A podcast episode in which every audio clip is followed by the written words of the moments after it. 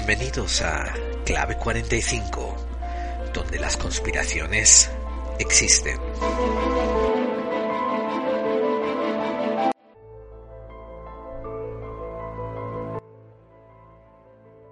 Uno de los problemas de la entropía, uno de los problemas del aislamiento, del aislacionismo, es que muchas veces no te enteras de que al otro lado del globo ya han descubierto la rueda cuando tú estás intentando eh, poner cubos cuadrados a tu carro de tirar por los bueyes. Eso es un defecto del que ha pecado por muchas décadas, quizás por muchos siglos, los Estados Unidos de América. Como ellos son su propio continente, piensan que no les hace falta para nada el resto del mundo. Y mientras decimos eso y le echamos tierra a los Estados Unidos de América. En Europa, cada uno de los paisitos que componen esa, ese continente muchas veces pecan de lo mismo. España es un claro ejemplo de ello. El podcast que hicimos sobre los oparts y los creacionistas eh, recibió algunos comentarios diciendo que eso no era un problema muy extendido por Europa o por España. A lo cual yo aducí, cuando veas a tu vecino poner eh, sus barbas a remojar, etcétera, etcétera. Así hoy vamos a tratar el tema ovni, pero vamos a, como siempre, hacerlo en estilo clave 45, donde hablamos de ovnis en la antigüedad y particularmente descritos en el Antiguo Testamento, algunos libros de la Torah, de la Biblia, y después pasamos a analizar si había agendas y qué tipos de personas son los que están haciendo esos estudios sobre los ovnis en la antigüedad de la Biblia. Pero antes de comenzar el programa quiero compartir una cosa con ustedes. Se trata de un pequeño paso en la nostalgia. La gente entrada en sus cuarentas, sé que hay algunos entre ustedes, van a viajar atrás en el tiempo y van a imaginarse sentándose delante de una televisión, probablemente en blanco y negro, y a ver si les recuerda esto algo.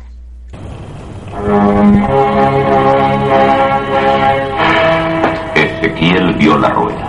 Esta es la rueda que dijo que vio.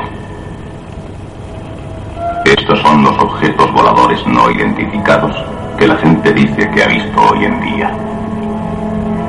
Son una prueba de que nos visitan civilizaciones de otros planetas. Si no, ¿qué son?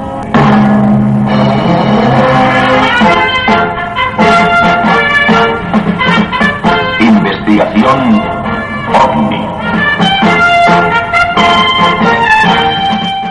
Bueno, eso sí, ¿eh? no vamos a acusar a los programas de televisión de los 70 de ser soterrados y sutiles. Veamos si no son pruebas de que nos visitan de otras galaxias. ¿Qué son? Hmm, a ver, a ver, a ver. Producto de haber comido setas que no tenías que haber comido. Lo que ocurre cuando te da una insolación y bebes vino picado y vas caminando muchos kilómetros al sol. Un prototipo de una nave secreta que tus fuerzas aéreas están probando. Unos gallumbos derrapados que se soltaron del, de la cesta del, de la bar y ahora están volando por el aire a unas alturas inusitadas. Un pájaro mutante que creció cerca de Chernobyl un método de visita de una entidad de otras dimensiones, interdimensional, un dron venido de otro tiempo. Las explicaciones son muchas y variadas, no sé por qué decir si no son pruebas de que nos visitan otras galaxias. ¿Qué puede ser? Acabo de decirte cinco cosas que se me acaban de pasar por la vena izquierda del cerebro. En fin, eran los años de 1977, 79. Bien, la fecha en particular no es lo importante. Era una serie televisiva norteamericana que se titulaba, creo que era Investigación Libro Azul. Y aquí la titularon Investigación OVNI, obviamente. Pero esa mención, esa mención particular que tiene sobre la visión de Ezequiel, va a ser recorrida una y una y otra vez y otra vez. Y ahora, digamos, 40 años después de la producción de esta serie, 40 años después de que Eric von Daniken sacase los carros de los dioses. en YouTube tiras una piedra con el término Ezequiel y ovnis y te, salen 50.000 vídeos, 50 millones de vídeos hablando sobre esto, lo que vio Ezequiel y que tiene que ver con el tema de hoy, que son ovnis en la Biblia. Así que ante todo les voy a agradecer que estén aquí conmigo un miércoles más si me están escuchando desde TD, LD Radio y un jueves más, si me han descargado, nada más salir en la plataforma de Evox, en el canal Clave 45. ¿Quién soy yo? Yo soy su amigo, su compañero de viaje, la persona que lleva un año y pico haciendo este programa con ustedes. Con ustedes, la parte más indispensable y esencial de este programa. Su, como digo, compañero de viaje, Gerald Dean. Y tengo en mis manos, me van a oír moviéndolo y abriendo páginas. Escuchen, escuchen. ¿Eh? Tengo en mis manos un libro titulado The Greatest Deception, The Bible UFO Connection, que se traduce por El grandísimo, el más grande de los engaños, la Biblia y su conexión con los ovnis, escrito por Patrick Cook y se deletrea el primer nombre es P-A-T-R-I-C-K y el apellido es C-O-O-K-E como la Coca-Cola pero con una O extra. Y hoy me voy a apoyar en este libro para cubrir una parte del podcast, la primera parte del podcast, donde vamos a hablar de los incidentes que se pueden cualificar como ovnis en el Antiguo Testamento, y también para investigar la segunda parte del podcast, que es una conexión muy extraña entre estos investigadores y la Biblia. Pero me oigan eh, miércoles, me oigan jueves, me oigan sábado, domingo, da igual, porque esto es un podcast, por tanto es en diferido, así que les voy a desear buenos días, buenas noches, buenas madrugadas, buenas tardes, buenos amaneceres, buenos anocheceres, lo que les cuadre. Siempre es un día bueno para ponernos más al día, investigar más cosas del misterio desvelar más claves y acercarnos un poco más a esos objetivos que nos interesan. Clave 45 ha sido y continuará siendo un podcast de misterio y conspiración sin ánimo de lucro ni monetización. Yo invierto mi tiempo y lo único que espero es que ustedes usen esta plataforma para hacer un poco de comunidad, para intercambiar sus ideas, para hablar, para exponer las cosas que les preocupan y para comunicarse conmigo y a la vez que se comunican conmigo se comuniquen entre ustedes. Nuestro correo electrónico es la clave 45 arroba. Nuestra web es clave45.wordpress con dos Nuestro Twitter es arroba la clave 45. Nuestro Facebook es clave 45. Y estamos en TDLD Radio todos los miércoles a las 10 de la noche, hora peninsular española. Gracias a Pedro Girón y a todo su equipo de Tertulias de lo Desconocido Radio por darnos un espacio en su parrilla de programación. Y recuerden, las vías de contacto están escritas debajo de la descripción del programa de Evox, así que si no les dio tiempo a escribirlas, pues pueden eh, entrar en el canal de Clave 45 en Evox y encontrarlas ahí, leerlas, usarlas. Y eso, escríbanos, pónganse en contacto con nosotros, déjenos saber qué les pareció el programa. Vamos a comenzar amigos, que tenemos muchísimo, muchísimo que cubrir.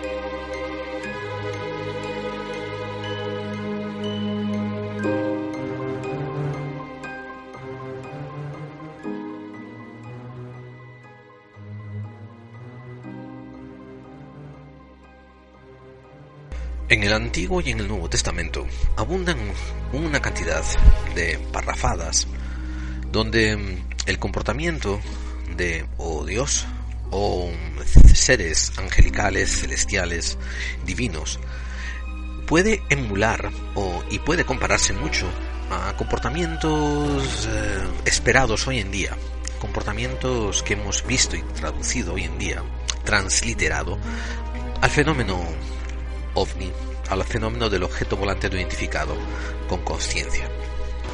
Aquí aprovecho para hacer dos matices muy importantes.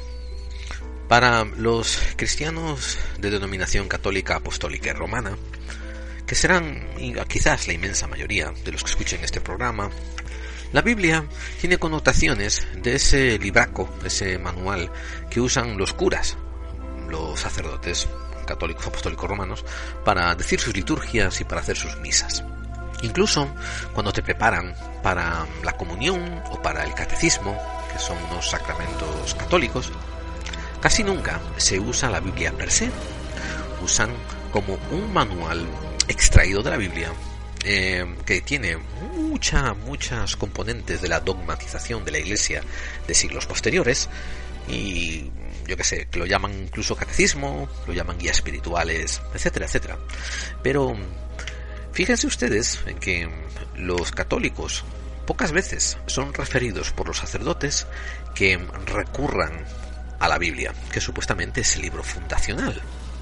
Para dejar el tema de una vez por todas ya bien asentado, le recordaré y le referiré a aquel programa que hicimos, el número 31 llamado Yahvé, el perfil de un dios psicópata, donde explicamos que eh, Yahvé es una composición de varias palabras, entre ellas la de Elohim, que quiere decir varios dioses, y que vamos, que tiene un origen muy confuso. Y todo esto, aunque lo hablé en ese podcast, tiene muchísima importancia al darse cuenta que el alfabeto hebreo es un alfabeto sin vocales, por lo cual es posible que una vez que escribas una palabra, al omitir escribir las vocales, eh, la misma representación de las consonantes puede a lo mejor significar diferente palabra.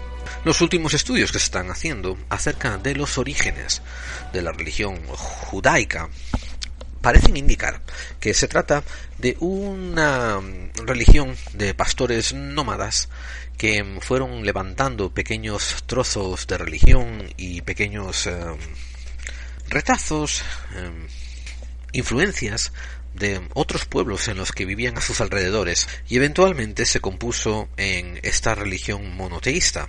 Pero analizando el libro sagrado, que es la Torah, que es del que se deviene eventualmente la Biblia católica y la religión que los católicos tienen, dentro de la Torah se comienza en los primeros, en los primeros libros del Génesis a hablar de Elohim, que se traduce por grupo de dioses. Quiero decir a final de cuentas que es un término que se usa para hablar del plural, no del singular, no de un, solo Dios. Por tanto, ahora cuando comencemos a hablar de comportamientos dentro del Antiguo Testamento que tienen mucho paralelismo con los objetos volantes no identificados que exhiben un comportamiento inteligente, ustedes tienen que referirse al material original. ¿Y por qué esto es importante? Porque este material original, el de la Torah, ha sido el que después eventualmente compone pasa a formar parte de su propia cultura, de la cultura que usted ahora mismo está viviendo, de la cultura que usted sin darse cuenta, al hablarme, al yo referirme a España en particular, eh, es una cultura que es un amasijo de pueblos autóctonos, más o menos, porque autóctono no es nadie, pero a pueblos autóctonos de la península ibérica del año 2000 y 3000 antes de Cristo, que después reciben influencias cartaginesas, después reciben influencias fenicias, después reciben influencias romanas, después reciben influencias godas, después reciben influencias arábicas y musulmanas, después, eh, en fin, se hace el, mejunje que es hoy en día la península ibérica, a pesar de que la gente eh, solamente quiera mirar a los últimos 50 años o 40 años y decir que somos españoles. Decir español es una premisa muy, muy, muy difícil de catalogar no solamente nuestro nuestro bagaje étnico, sino también el bagaje cultural, viene completamente salpicado por el catolicismo, tanto el que se introdujo en la península ibérica a partir del segundo siglo, antes de, después de Cristo, en nuestra era, tanto como el que se impuso después cuando fue la supuesta reconquista. Bien, eso es el contexto por lo que es importante saber de dónde vienes para enterarte de dónde estás y saber a dónde vas a ir.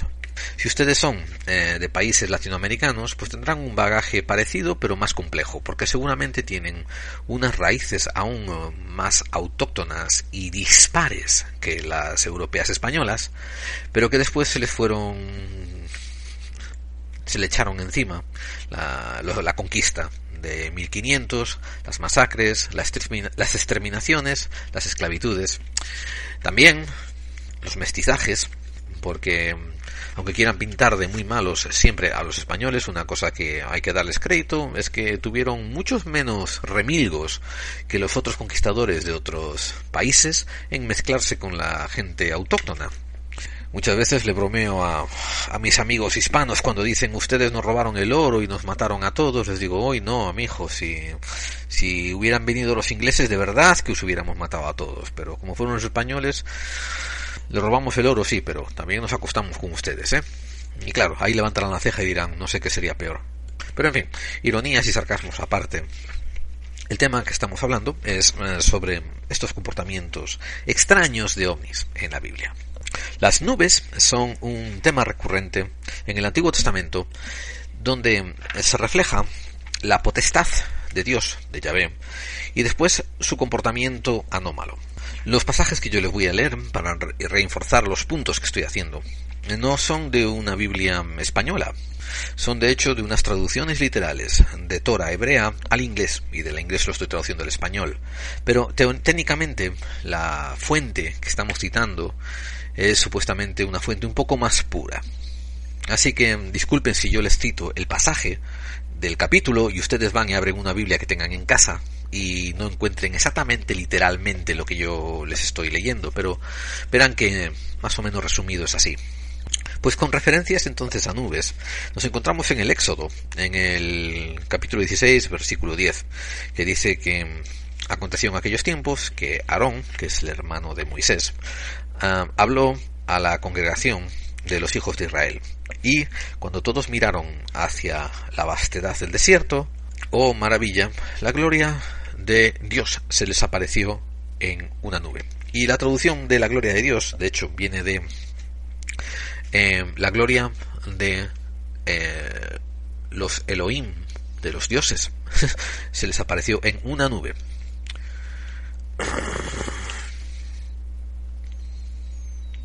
Más adelante aparece en el capítulo 24, el versículo 18 todavía del Éxodo, que Moisés se encuentra con esta nube que representa a Yahvé. Y él entra en la nube dice que entró en mitad de la nube y se levantó hacia la montaña. O sea, lo transportó a Moisés a la montaña y allí estuvo durante 40 días y 40 noches. Ustedes pueden argumentar, bueno, Dios, eh, ya ve, tiene derecho a aparecer como le salga de los huevos. Si quiere aparecerse como un búho verde, puede aparecerse como un búho verde. Si quiere aparecerse como una nube, puede aparecerse como una nube. yo digo, todo toda la razón del mundo. Pero yo no estoy leyendo estos versos como un creyente, como una persona que tiene que hacer apologías mm, por Yahvé, que tiene que darle explicaciones en frente a Yahvé, que tiene que disculpar el comportamiento de Yahvé.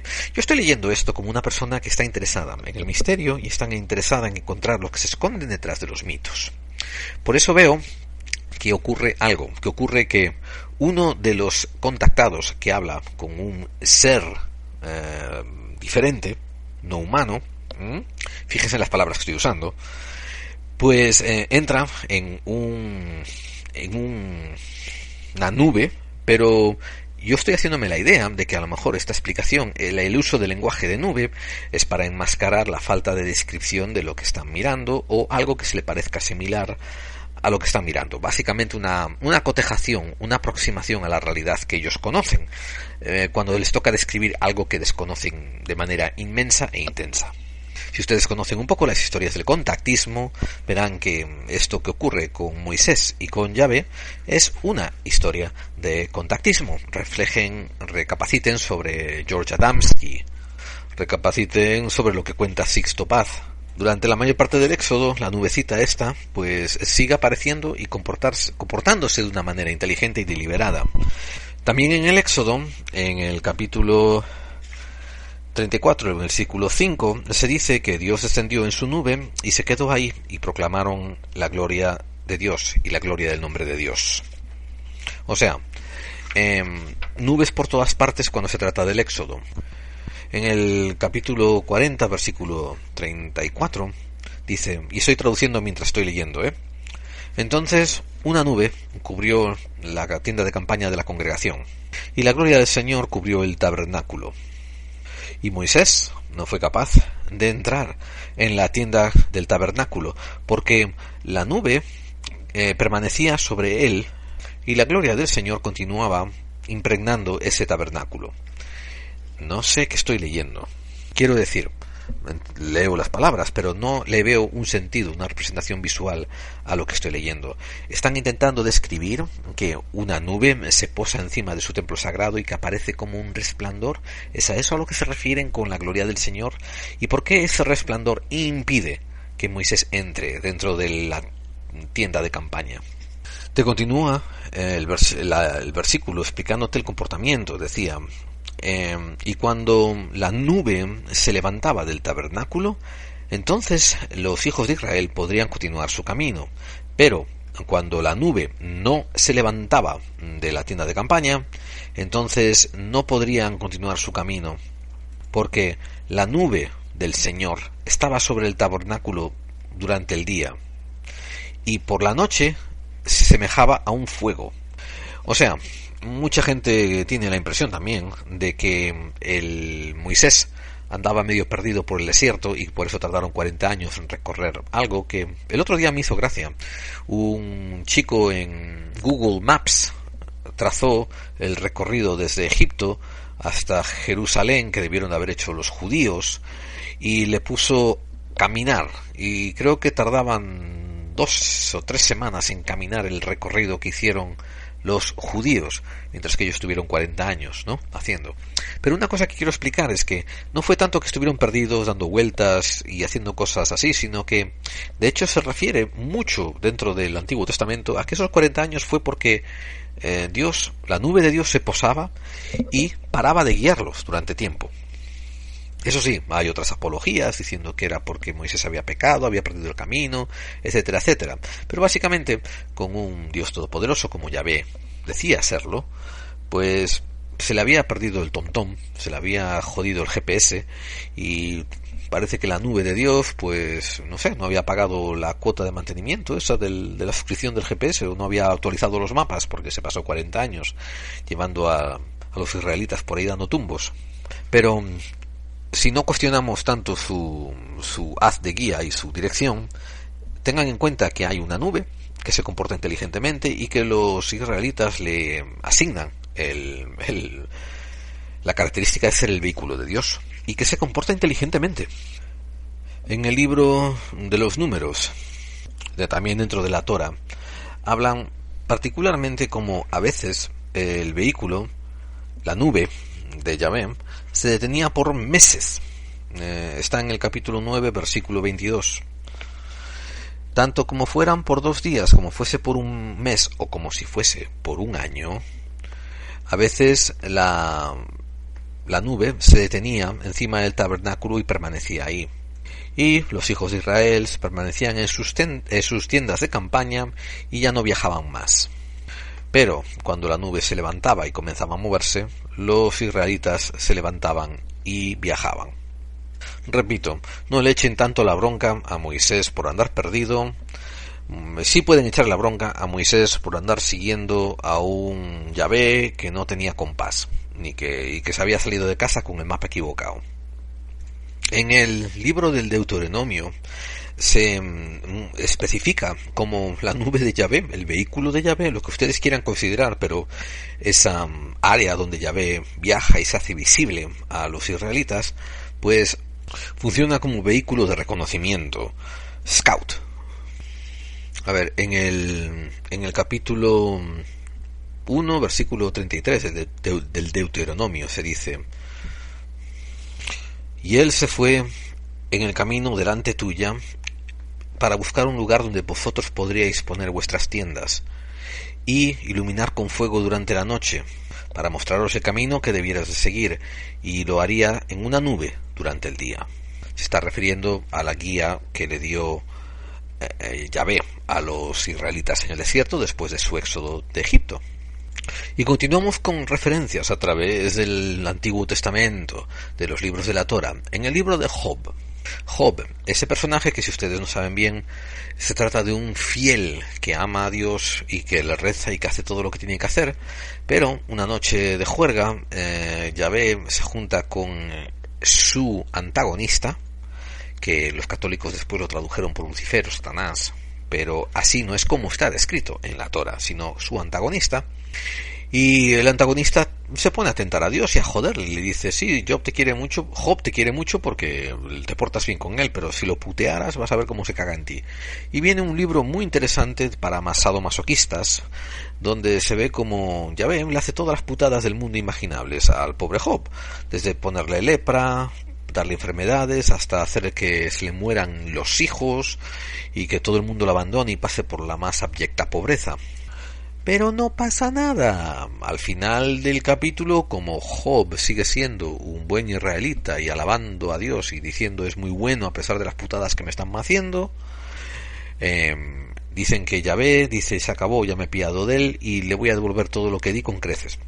Esto sin tener en cuenta, esto sin tener en cuenta que una esposa es irreparable, me refiero, esto no, esto quiere decir que por Dios, si se te muere la compañera de tu vida o el compañero de tu vida y no dices simplemente, bueno, ya está, dentro de un mes me caso con otro y todo perfecto, se me llena ese vacío que tengo.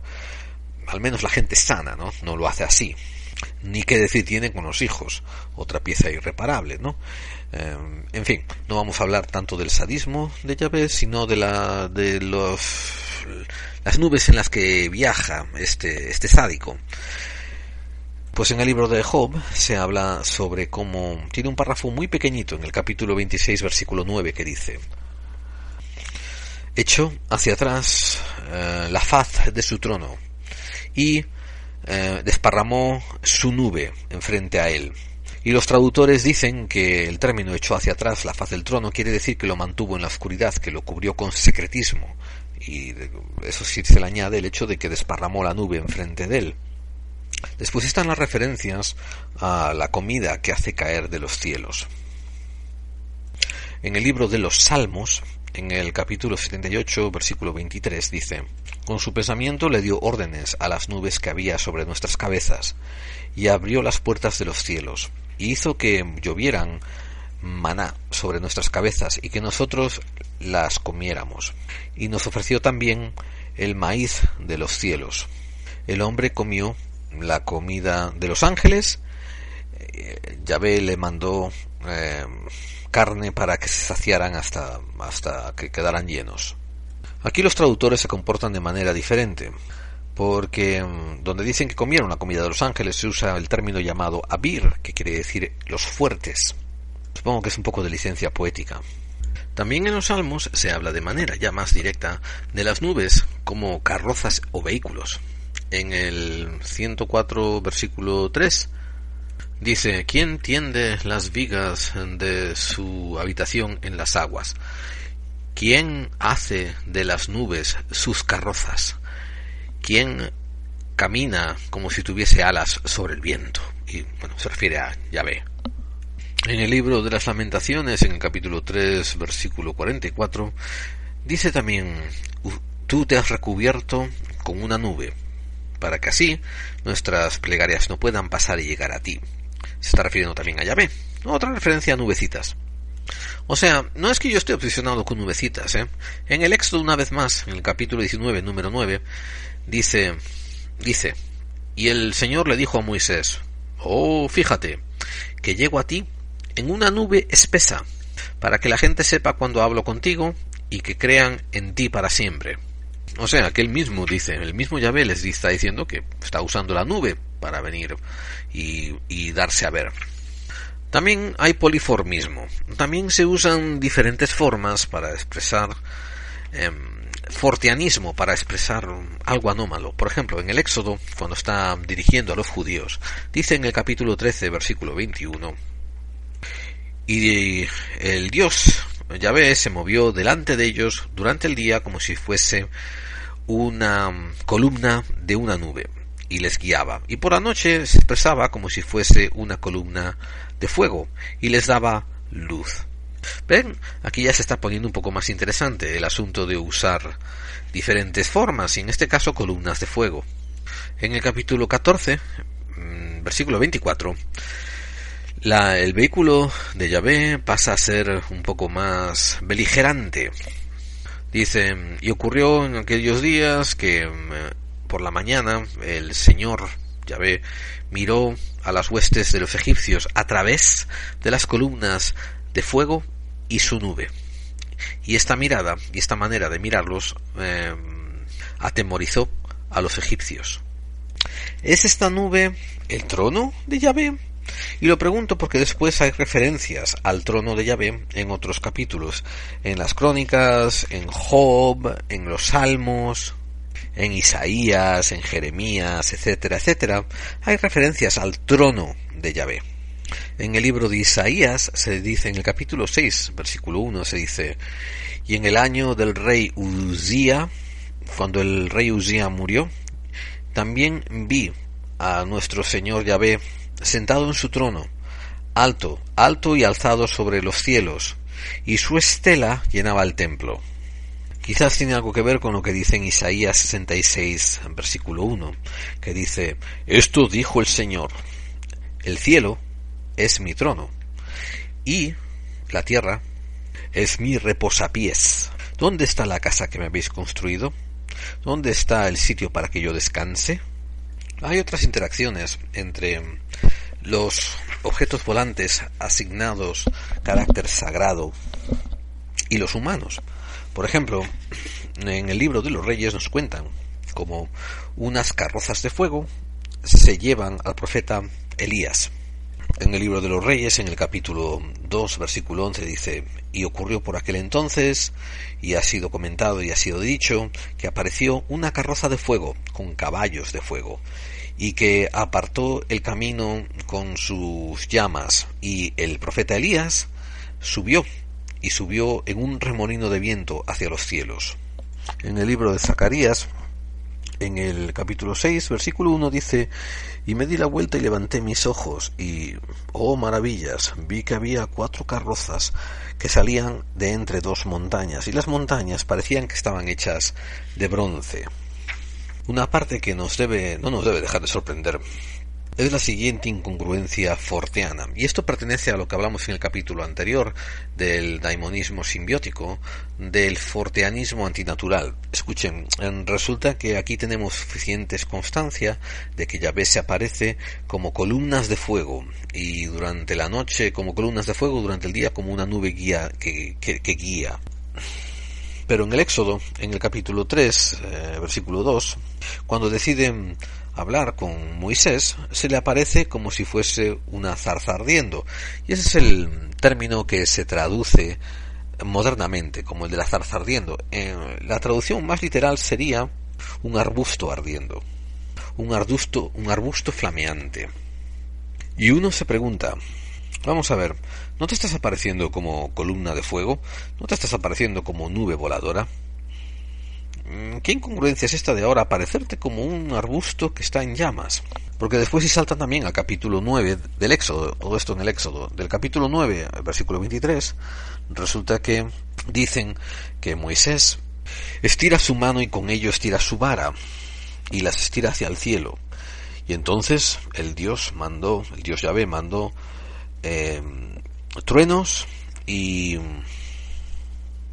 granizo y una línea de fuego que corrió por todo el suelo. Y mientras esta línea de fuego corría por todo el suelo, el Señor Dios hizo, hizo llover granizo sobre todo Egipto. O sea, desde un punto de vista objetivo y no interpretativo, parece ser que hay una arma geodésica desde el cielo, en plan satélite, que puede cambiar y modificar partes del clima.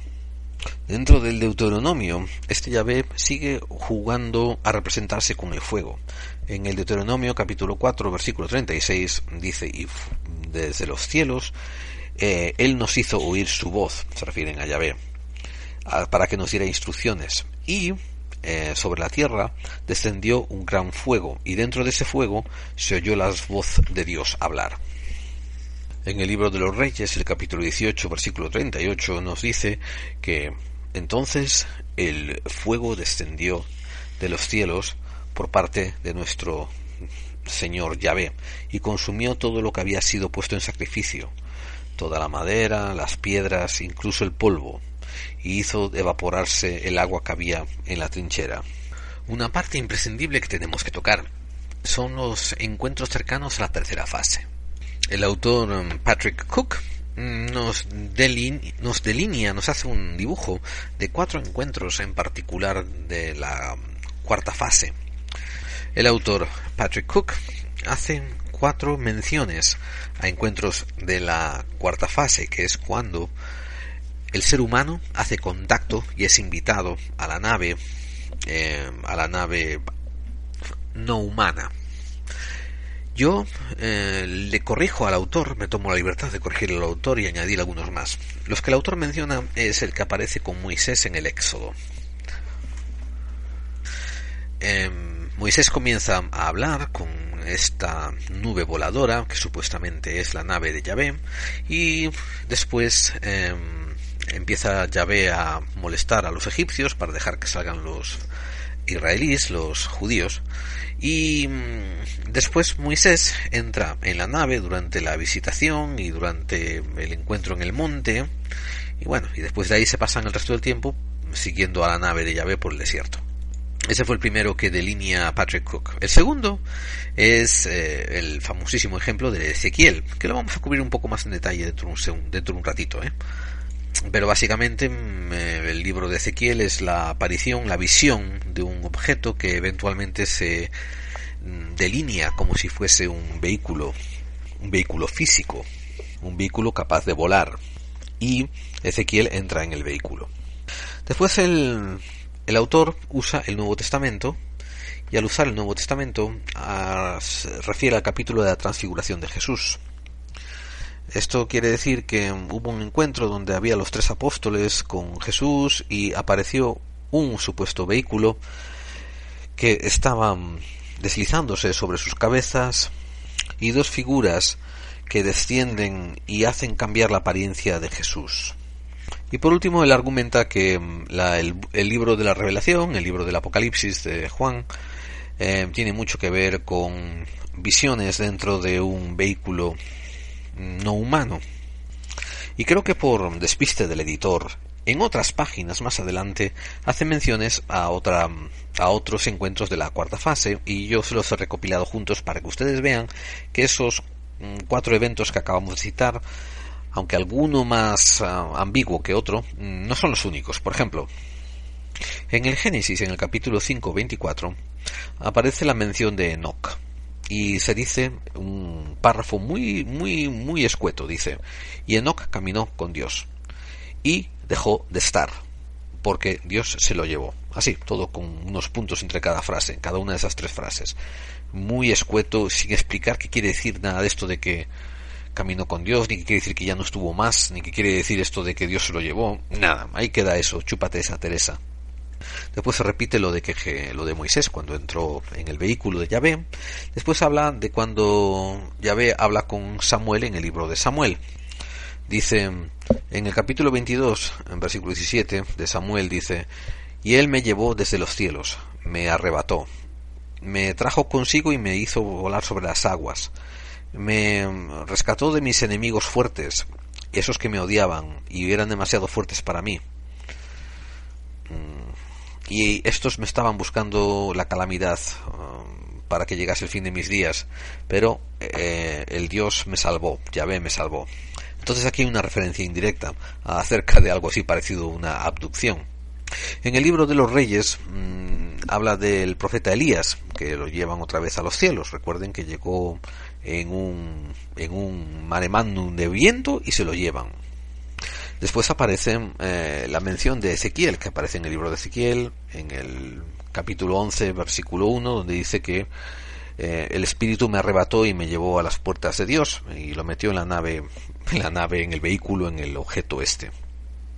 Llegado a este punto, ya hemos explicado muchas apariciones, muchos avistamientos de carácter forteano que se pueden correlacionar con ovnis, que aparecen en el Antiguo Testamento y que por obra de fe y esto no hay ningún sarcasmo en ello, estoy diciendo que por acto de fe, porque la gente así prefiere creerlo, se le atribuye a una deidad, a Yahvé en este caso. Acabamos repasando el caso de que nos cuenta el profeta Ezequiel. Voy a intentar narrar y leer brevemente lo que se dice en el libro para así brevemente, por encima y, y poniendo algunos matices. Vamos a ver.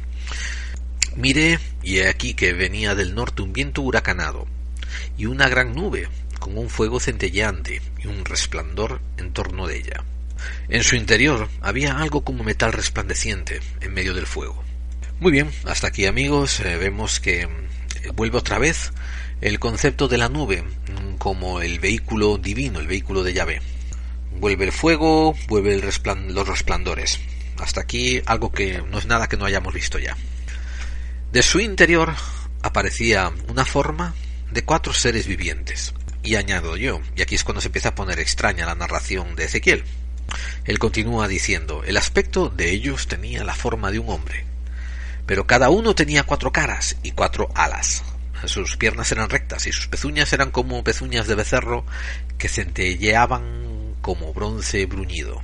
Debajo de sus alas, a sus cuatro lados, tenían manos de hombre, los cuatro tenían sus caras y sus alas, y sus alas se juntaban unas con otras, y cuando se desplazaban, no se volvían, sino que cada uno se desplazaba de frente hacia adelante. Como mucha gente puede analizar, em, todo esto puede perfectamente encajar dentro de una mente enfebrecida o una mente fantasiosa. Hasta aquí lo admito. Excepto un detalle. Cuando ustedes escuchan estos detalles forteanos, extraños, de lo, vamos, de lo abnormal y encuentran estos pequeños detalles que son chiquitos, son nimios, son muy pequeños, pero le dan mucha fuerza al relato, como por ejemplo cuando ven a un encapuchado caminando por una carretera, pero se fijan en que no tiene pies, en que hay una separación entre el final de su tallar y el suelo.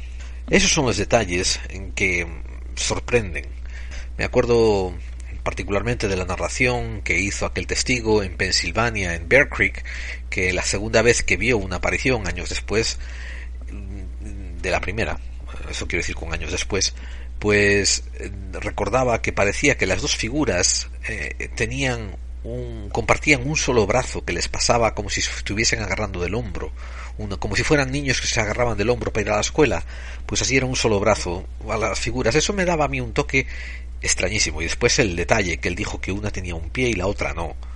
O sea, qué cosa tan rara, ¿no? Pues aquí viene algo parecido. Cuando el profeta describe que tenían tenían sus caras y tenían sus alas y que las alas se juntaban unas con otras, pero cuando se desplazaban no se volvían, sino que cada uno se desplazaba de frente hacia adelante. Un detalle pequeño pero fascinante para darle fuerza y credibilidad a esto, a que él vio algo así que le llamó así la atención. Él continúa diciendo, la forma de sus caras era la cara de un hombre, con una cara de león en el lado derecho de los cuatro, una cara de toro en el lado izquierdo de los cuatro, una cara de águila en los cuatro. Así eran sus caras. Y esta parte es la que a mí me parece pesada cuando lo reafirman diciendo así eran sus caras. En fin, sus alas estaban extendidas hacia arriba, y cada uno tenía dos alas que se trocaban entre sí y otras dos que cubrían sus cuerpos. Y quizás esto sea una referencia también a la descripción que había sobre los querubines que había sobre el arca de la alianza. Pueden ustedes buscarlos, ¿no? Y decían que los querubines, había dos querubines que tenían las alas extendidas hasta tocarlas entre ellas. Pero fíjese lo que sigue diciendo. Cada uno se desplazaba de frente hacia adelante. Iban a donde quiera que el espíritu decidía ir, y no miraban cuando se desplazaban.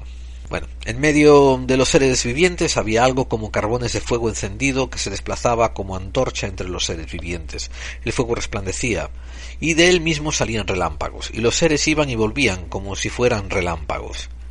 Y mientras yo miraba a los seres vivientes, he aquí que había una rueda en la tierra, junto y al frente de cada uno de los seres vivientes, y la forma y el aspecto de las ruedas era como crisólito. Las cuatro ruedas tenían la misma forma y aspecto y estaban hechas de maneras que había una rueda dentro de otra rueda. Cuando se desplazaban, lo hacían en cualquiera de las cuatro direcciones y no viraban cuando se desplazaban. Otro punto interesante acerca del movimiento. Sus aros eran altos y aterradores, y los aros de las cuatro ruedas estaban llenos de ojos alrededor. Y el relato continúa, continúa y es largo y extenso, y es muy detallado, es muy interesante de leer desde el punto de vista ufológico. Hay mentes muy racionales, y ojo, mm, yo les doy bastante crédito, que proponen explicaciones que tienen que ver con la antropología y con la cultura del momento en la que Ezequiel está viviendo. Por ejemplo, mm, te aseguran que Ezequiel es un profeta hebreo que estuvo con su pueblo cautivo en la tierra de los caldeos en ese momento. Y que como era sacerdote, pues empezaba a desesperarse al ver que su pueblo empezaba a integrarse en la cultura caldea y empezaba a compartir y a perder su religión por la de los caldeos. Súmenle a esto el hecho de que ellos se creen el pueblo elegido, porque, en teoría, Yahvé les ha creado una alianza con ellos, pero ahora se están viendo que están pasando penurias y que están siendo supuestamente esclavizados, que están siendo por lo menos eh, dominados por los caldeos y les hace pensar que a lo mejor su Dios los ha abandonado. Y esto es una cosa curiosa. Si Yahvé establece una alianza con ellos diciendo que lo va a proteger y después no los protege, eso sí quiere decir que Yahvé los ha abandonado. No quiere decir que los haya abandonado para siempre, pero al menos o rompió su promesa o los abandonó. Y por tanto, cualquier pueblo tiene cualquier derecho sobre desesperarse por un Dios que incluso rompe promesas y que no les da amparo. Pero bueno, aquí vienen estos sacerdotes que son todo feístas, que creen en la fe por delante de todo, e intentan hacer que el pueblo vuelva a Yahvé. Sobre todo en los escritos posteriores los justifica diciendo que no es Yahvé el que abandona al pueblo, es el pueblo que se separa de Yahvé. A mí me suena esto, ¿no? Como los principios de una antiquísima cantinela que vamos a escuchar como que se va a traducir en el siglo XXI a fue el pueblo el que vivió por encima de sus posibilidades. Y así pues en las conversaciones que tiene a continuación, eh, Yahvé avisa que va a mandar terribles castigos y terribles castigos a este pueblo judío si no vuelven a sus antiguas creencias y sus antiguas prácticas. Y también avisa que va a dar buenas promesas de vida eterna y de maravilla y de todo el mundo cantando cumbayá y todos felices y comiendo perdices si lo hacen y regresan. Pero ojo, una vez más, estas deidades semidaimónicas se comportan como niños malcriados y quieren que los humanos hagan todo y que ellos verán si después les apetece hacer algo. Los analistas más racionales dicen que también Ezequiel decide representar a, los seres con cara de león, toro y águila, porque estas son, eh, bueno, estas son partes de las virtudes del pueblo judío, perdón, la representación de las virtudes del pueblo judío en hombre, león, toro y águila. El hombre es la creación de Dios, el león representa la sabiduría y la paciencia, el toro representa la fuerza que tiene el pueblo de Israel y el águila representa el poder y la soberanía del citado pueblo. Aunque gente que analiza aún mucho más habla sobre cómo el toro y el águila fueron impregnaciones dentro de la cultura de la exposición que tuvieron los judíos a otras culturas como la sumeria, donde allí sí se adoraban esos animales. Pero fíjense ustedes qué cantidad de corrupción hay en todo este significado, que más adelante a los evangelistas se les representa también con estos símbolos judaicos. A Mateo se le representa con el hombre, a Marcos como el león, a Lucas como el toro y a Juan como el águila. En fin, los más, los críticos más racionales dicen que el libro de Ezequiel es una historia fantasiosa, es una historia alegórica donde se usan y simbolismo, imágenes que son muy conocidas por el pueblo judío para atemorizar al pueblo judío con esta visión y con este contacto directo de Dios. Porque si hay un sentimiento de que Dios te ha abandonado y tú después vienes diciendo que eres un profeta que ha hablado con Él y que ha visto estas cosas tan tremebundas, tu mensaje posiblemente sea mejor recibido que si vienes y dices que tú crees que eres de la opinión, ya que eres de la casta de los sacerdotes, de que todo el mundo debiera ponerse las pilas y volver al redil y volver a la vieja usanza, eso posiblemente caerá en oídos sordos. También los más pragmatistas eh, son bastante precisos eh, escribiendo el argumento de que Ezequiel Posiblemente no escribió nada de esto, es lo más probable, porque posiblemente vivió esto en un cautiverio donde a los eh, judíos no se les permitía escribir. Posiblemente transmitió esto de vía oral y tardaron varios cientos de años en, en poder ser recopilado de manera escrita. Y claro, el juego del telégrafo, ¿no? Dices al oído hierba, otro escucha mierda, después otro se lo dice a otro y escucha terra y otro escucha perra y al final quién sabe lo que sale cuando la sexta persona dice lo que cree haber oído. Esto no impidió mm, que un autor norteamericano, Joseph Bloombridge, el apellido se escribe B-L-U-M-R-I-C-H, publicase en 1974 eh, Las naves espaciales de Ezequiel. El título en inglés es The Spaceships of Ezekiel. Él admite, bueno, el libro fue un bestseller en 1974-1975. Venía también respaldado el hecho de que el autor, en el momento en que lo publicó, trabajaba para la NASA y tenía un título muy largo. Chief of NASA's Systems Layout Branch Program Development at the Office of Marshall's Place Flight Center. Pero básicamente tenía que ver con que era como el director de un sistemas de investigación para la propulsión dentro de la NASA. Y en muchas entrevistas él admitió, así, con el corazón en la mano, él admitió que había leído el libro de El abuelito de los alienígenas ancestrales de Eric von Daniken y que cuando estaba leyendo a este autor y había llegado a la parte en que él hablaba de Ezequiel, ah, postulando de que posiblemente lo que él describía en el Antiguo Testamento se tratase de un encuentro con ovnis, pues a él se le subió un poco la bilirrubina, se cabreó y decidió demostrar que lo que estaba hablando Daniken era falso, lo cual suena un pelín extraño. Y verán, me suena un poco extraño porque una persona de ciencia sabe que demostrar que algo es falso es bastante más difícil que demostrar que algo es cierto o que algo no es cierto. Ya sé que ustedes dirán, es lo mismo. Bien, pero esos pormenores lo dejaremos para otro día en que discutamos falacias y cosas de filosofía. Pero a mí este argumento que hace él me suena un poco contradictorio. Me suena como querer decir yo era un escéptico, pero cuando estudié el tema más profundamente me convertí. Y esto es un argumento que oigo derecha, izquierda, centro y adentro, por todas partes cuando hablan eh, autores del misterio, gente del misterio, etcétera, etcétera, que vienen por lo general diciendo, oh no, yo soy una persona muy escéptica, ¿eh? no me creo nada, no, nunca me interesó nada de nada, hasta que me pasó que vi el fantasma de Caperucita.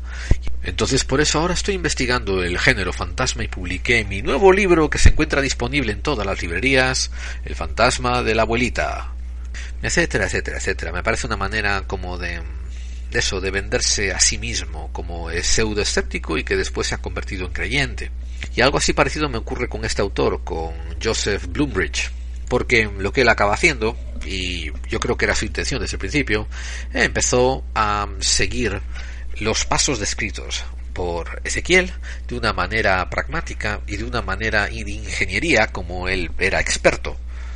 Y siguiendo los relatos que propuso el profeta, empezó a dibujar todo lo que le estaban contando en el libro este de, el libro de la Torah. Y cuando publica las naves espaciales de Ezequiel, está llena de, de croquis, de bocetos, de diseños, de planos, y todos bastante bellos, bastante bien diseñados, bastante bien hechos. Bloombridge era un emigrante alemán eh, que sacó la, la, nacionalidad americana en los años 60 y sí, es cierto que trabajó para la NASA.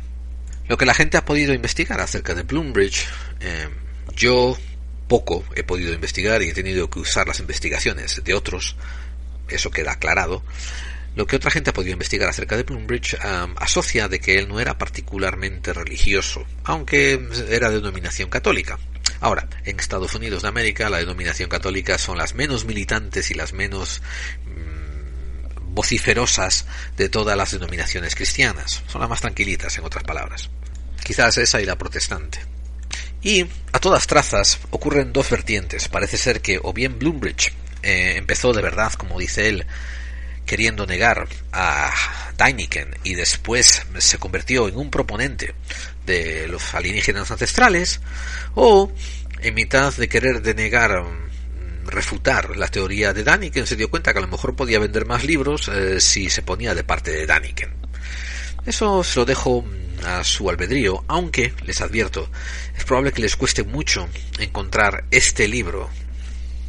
Las naves espaciales de Ezequiel se publicó en alemán e inglés principalmente y mm, hoy en día eh, no se ha vuelto a republicar entonces, que yo sepa, se tiene que comprar en plan librerías de segunda, tercera, cuarta mano. Y es un libro que cuando alguien lo encuentra no lo vuelve a revender.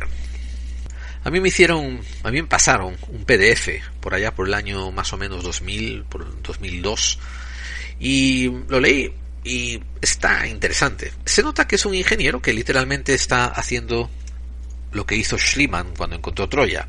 O sea, está leyendo la, eh, lo que Ezequiel escribe, y lo que Ezequiel narra, y él lo está poniendo con lápiz y papel lo mejor que puede representarlo. Y es muy interesante de ver, amigos. No creo que pruebe mucho. Esto se pone más bien en el nivel de los indicios, no tanto como de las pruebas.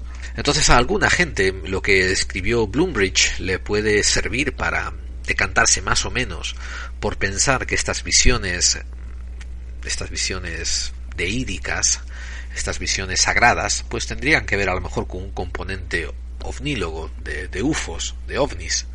Yo soy una persona un poco pragmática, y esto es una pequeñísima sección de mi opinión. A mí lo que escriba la Biblia sobre esto, lo otro, sobre Yahvé, Jehová, sobre lo que sea, los calcetines que tenía puestos el día en que se le escapó un pedo, o sea, me da igual tiene poca relevancia porque A apenas trasciende. Apenas trasciende en el mundo real, en el mundo habitual, en el día a día de todas las personas cotidianas. Y B es esquiva, es una realidad que intenta esconderse, es una realidad que dice, no te voy a enseñar mi cara, pero cree en mí, estoy ahí, y de vez en cuando hace alguna jugarreta para que a alguien se le crucen los cables con lo que acaba de ver, pero de enseguida desaparece y no deja huella y no permite que se corrobore científicamente. Una cosa que he descubierto hace mucho tiempo es que para fe prefiero prefiero apuntar, prefiero apoyar mi fe, prefiero otorgar mi fe al mejoramiento del hombre, del ser humano, al mejoramiento personal, tanto del individuo como de la comunidad, y no dárselo tanto a dioses eh, ausentes, eh, como les dicen, absentee landlords, que son estos eh, estos terratenientes que vienen de vez en cuando a cobrar el alquiler Así es como se comportan estos dioses ausentes. Y hablo de todo el panteón de dioses y no me estoy metiendo solamente con el Yahvé ni, ni con ninguno de los cristianos. ¿eh? Estoy hablando en general, en general del inmenso panteón de dioses, tanto los griegos, los romanos, los, los, los asirios, los, musulmanes, todos. Son, parece se, se comportan como si fuesen estos terratenientes ausentes, ¿no? Eh, que dejan el mensaje, pórtate bien, haz lo que sea, que si un día vengo a darte una paliza y cree en mí, rézame mucho, pero yo no voy a hacer nada por ti. Los apologistas van y dicen, no, es que hace todo, es que te susurra al oído palabras bonitas sin que te des cuenta, etcétera, etcétera, etcétera, etcétera, etcétera. Hay otros que incluso van más allá y hablan de milagros, de ángeles y de milagros eh, de que te hacen ver cosas que si no fuera por la intervención de Dios o la intervención divina no podrías ver. Y yo respeto eso desde el punto de vista, y voy a aclarar la palabra respeto, respeto eso desde el punto de vista de que no intento que la persona se sienta mal por yo no creer en ello, ni intento tampoco que ellos se sientan que mi manera de verlos como imbéciles eh, repercuta en su manera de continuar ejerciendo lo que ellos creen. Ahora, como acabo de expresar, sí, mi opinión personal es que la gente que decide otorgar su fe, su creencia, el poder de su creencia a una cosa ausente así, pues sí, son parcialmente imbéciles. Otra gente también son muy eh, espiritualmente o personalmente débiles, tienen carácter débil y necesitan muchos apoyos, tuvieron problemas durante la infancia y no eh, pueden construir su personalidad debidamente o, o de una manera estable, ¿no? Y necesitan estos tipos de apoyos. Pero para acabar el editorial diré que creo firmemente en que tienes que encontrar las cosas por tu propio paso, tienes que encontrar eh, el camino por tu propia senda, tienes que caminar el, camino que te toca andar y que muchas veces te sentirás solo, muchas veces te sentirás arrollado, te sentirás que las cosas van en contra de ti. Y ahí es donde tienes que aprovechar esas oportunidades para crear tu propia fuerza y no crearte y no convertirte en un ser humano que lucha contra corriente, un ser humano violento que quiere pelear contra el mundo para imponer su voluntad sino un ser justo, un ser balanceado, un ser que se da cuenta de que tiene que sobrepasar un montón de penurias y un montón de imposiciones, tiene que alzarse por encima de esas manos que intentan empujarte para que te quedes siempre doblegado y encontrar tu propio término medio, y encontrar, encontrar tu manera de salir de la caverna de Platón. Continúo entonces ahora con Bloombridge. Me llegó este PDF y les digo, suena interesante, se lee muy bien y los dibujos son la parte más bella de ello, los, los bocetos, los diseños que hay, es una parte bellísima. Pero continuamente van a encontrar eh, que hay gente que habla de este libro como si hubiesen, como si lo hubiesen leído y es un libro bastante difícil de conseguir. El autor después pasó a escribir otros libros que tenían que ver con temática parecida. Él escribió un libro que yo no he podido leer acerca de las leyendas de los indios Hopis y lo he buscado pero no lo he podido encontrar. Y algo que tiene que asesorar su integridad personal es que escribió muchos artículos sin ser de pago, lo hizo gratuitamente, altruísticamente, dio lecturas, conferencias y entrevistas también de una manera eh, gratuita, sin ser de pago. Y él admite estar interesado en investigar la teoría de los alienígenas ancestrales, pero no se, no se define como un fiel proponente de ello, al menos en las entrevistas que yo he podido leer de él. Es como que le interesa el tema, lo quiere investigar, no lo quiere descartar, pero tampoco dice que es eh, la última palabra y tampoco se considera un Dainequista, un, un proponente de Daniken. Y ahora, en el último sección para cerrar este monográfico, voy a hablar de la fuente de la que me serví eh, en su mayoría para hacer este monográfico, que es este libro que comenté titulado The Greatest Deception por Patrick Cook. Y repito, el tipo se, la se deletrea C-O-O-K-E. Y el libro se traduce algo así como la, no sé, el engaño más grande. Eh, y la Biblia y su conexión con los UFOs es el subtítulo, con los ovnis. Creo que la primera impresión del libro fue en el 2002 y no creo que fuera reimpreso. Es eh, bastante difícil de conseguir. Yo tengo una librería bastante grande. Eh, lo comento porque soy uno de estos eh, personas que residen en los Estados Unidos que cuando vienen los amigos a visitar, lo primero que preguntan es, coño, ¿para qué quieres tanto libro? Es una cosa que en España es un poco mejor entendida, mientras que en los Estados Unidos, pues no tanto. El tener librerías grandes como las que tengo yo, llenas de libros, es algo que, que no cuaja muy bien con la mentalidad aquí. Yo tengo libros porque soy un amante de los libros, yo estoy enamorado de los libros. Los libros son una maravilla. En fin, dejo de divagar. Continuemos. Me encontré este libro en una librería de segunda mano y cada otro fin de semana me dedico a pasear por ellas con mi señora, que tiene muchísima paciencia conmigo y eso de vez en cuando me permite que me compre algunos libros que encontramos así en las librerías estas de segunda mano y ahí fue donde me encontré este.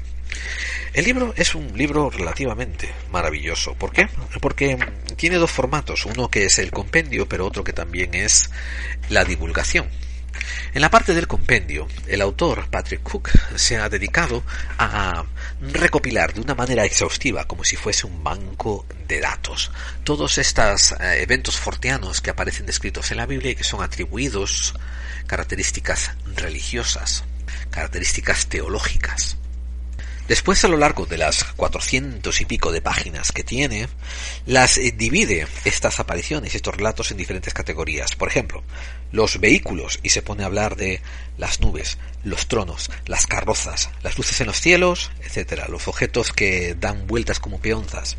Después habla de apariciones volantes y habla de cosas que aparecen en el cielo volando, cosas que están en la tierra y que despegan, cosas que estaban en el cielo y que aterrizan, etcétera, etcétera, etcétera. Y tiene unas secciones muy interesantes eh, donde habla de, por ejemplo, los inmortales, los inmortales así como ¿no? Jesús y los dioses, los gigantes, los ángeles, y básicamente disecta, hace una disección de los pasajes bíblicos de una manera asombrosa, de una manera eh, genial. Pero eso es la mitad del libro, hacia las 200 páginas, ¿no? Después, más hacia adelante, empieza a meterse en las conexiones históricas entre los ovnis y los y la política, la geopolítica, los gobiernos militares y empieza a hablar sobre cómo eh, ciertos estamentos militares se dedican a estudiar también la Biblia, el Antiguo Testamento, como una fuente de posibles descubrimientos de tecnología o de saber. Y esto es fascinante. Lo que a mí me parece muy, muy, muy alabable es que la mayoría de todo lo que él escribe es con anotaciones, con fuentes y con citas. Y se dedica a representarlo en el libro de una manera muy escueta. Y ahora, él de vez en cuando escribe lo que él piensa, porque el libro no se trata simplemente de una colección de citas, se trata de llevar al lector a usar estas citas para encauzarlo hacia una manera de pensar que tiene este hombre, que es que, que es que, lo que él opina a final de cuentas es que hay unos alienígenas eh, que se enmascaran como dioses y que han estado posando como dioses a través de los siglos y que hoy en día una parte de los estamentos gubernamentales creen que pueden ponerse en contacto con ellos y negociar a nuestras espaldas. Lo que él viene a decir, básicamente, el Patrick Cook, es que una parte del gobierno está usando los fondos que nos cobran a todos los ciudadanos, cada uno de su país, para así crear como un gobierno secreto en la sombra que va a negociar con estos extraterrestres que han estado posando como dioses y van a hacer pactos secretos que seguramente no nos convengan a la mayoría de la gente a nuestras espaldas.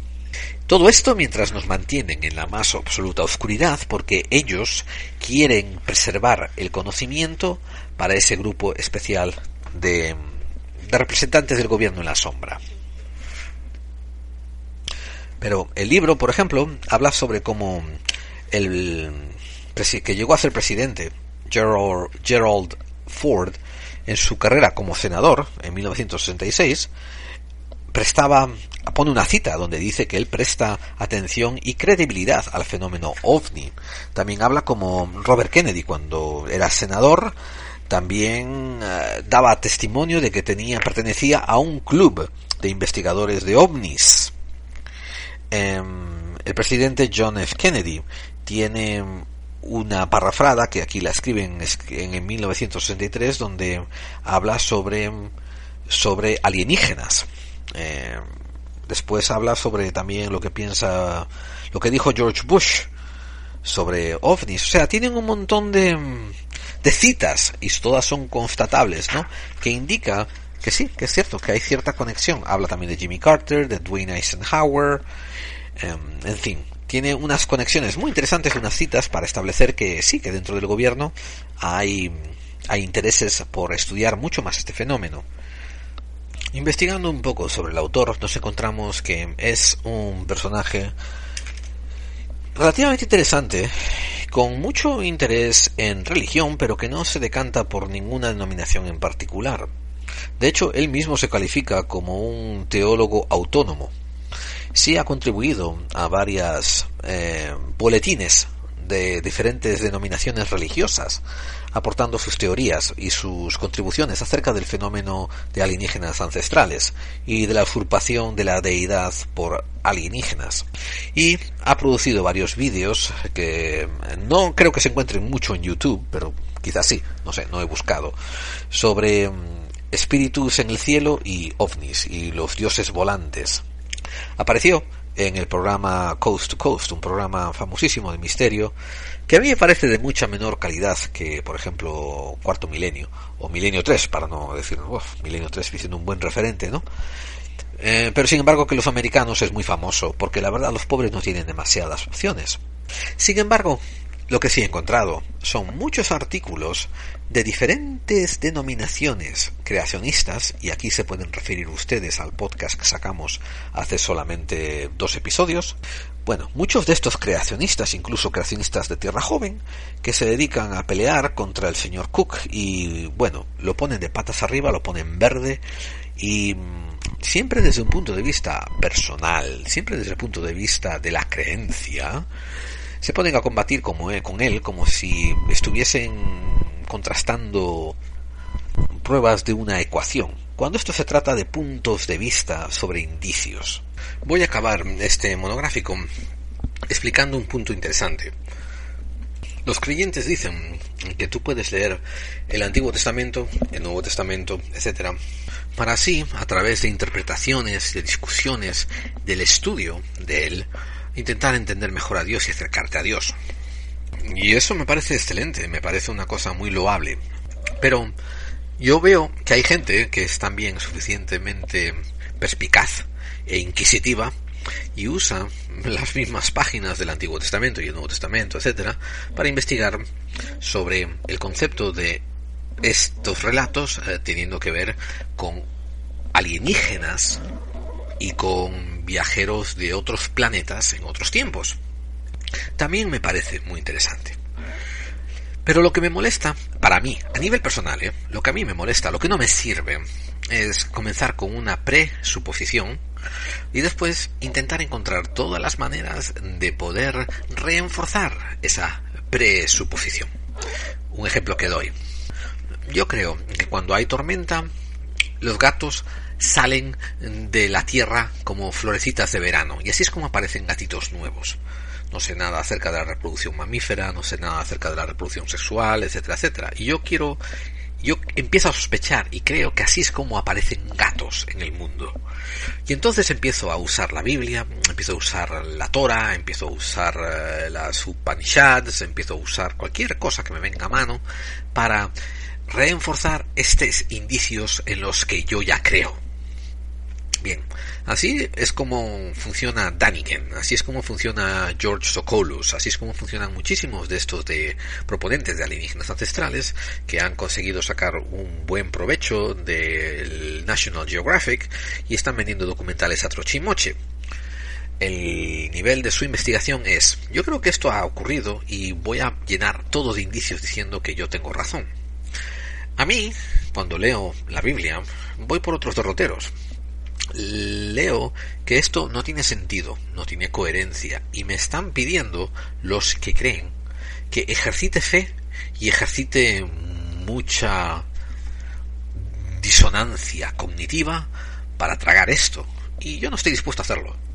Yo lo agarro, lo leo, y lo que leo todo esto es fortianismo, sociopatía eh, y comportamiento eh, daimónico y fortiano a mí esto es lo que me lleva. Y no porque yo crea en el daimonismo, no porque yo crea en las cosas fortianas, ni porque crea en, en las cosas así ilógicas y el misterio, sino porque lo que se describe en estos libros sagrados, particularmente la Torah, que nos ha llegado a nosotros por nuestra adopción e inserción dentro del cristianismo actual y el catolicismo, todo lo que se escribe dentro de la Torah, pues es fortiano para mí, es sin sentido, muchas veces es contradictorio, es incongruente el decir que Dios te quiere dar libre albedrío, pero que después te va a dar a palos si no le obedeces.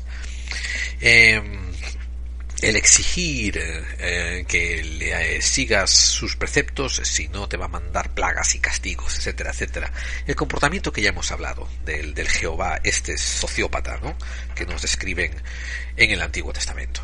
Pero sí me vale para hacer lo que acabo de hacer con ustedes, que es un repaso de eventos extraños, fortianos, antinaturales, eventos un poco inexplicables que la gente decide enmascarar como eventos religiosos.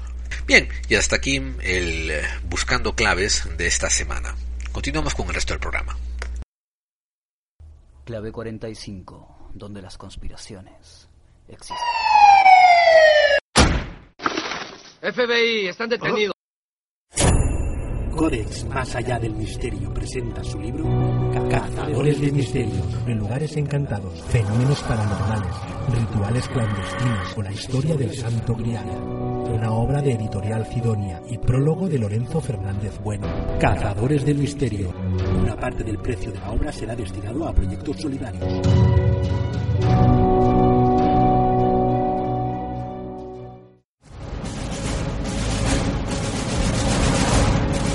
TD, LD, radio. Except for the sound of true Beulah bells.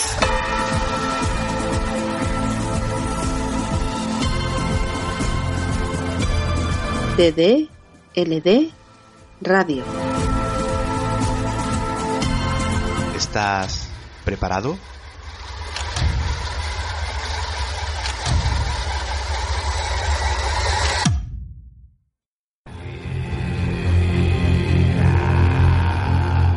Gusta el misterio?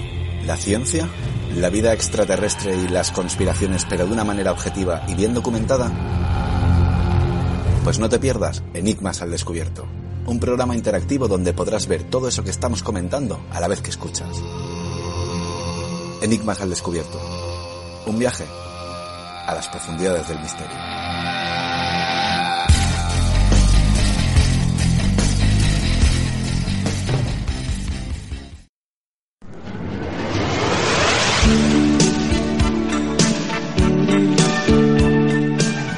Aquí os traigo esta canción, eh, que es una maravillosa representación de algo bastante bueno de los años 80 de españoles, titulada Alien Divino de Germán Copini.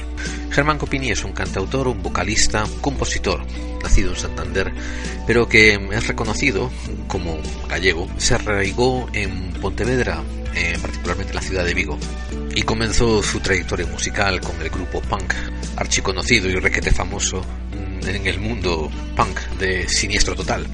Después inició una corta carrera pero muy exitosa en el grupo pop funk nueva media llamado Golpes Bajos. Y una vez que acabó ahí, eh, hizo una carrera en solitario. De esa carrera sale este, esta canción, Un alien divino, de su disco El ladrón de Bagdad.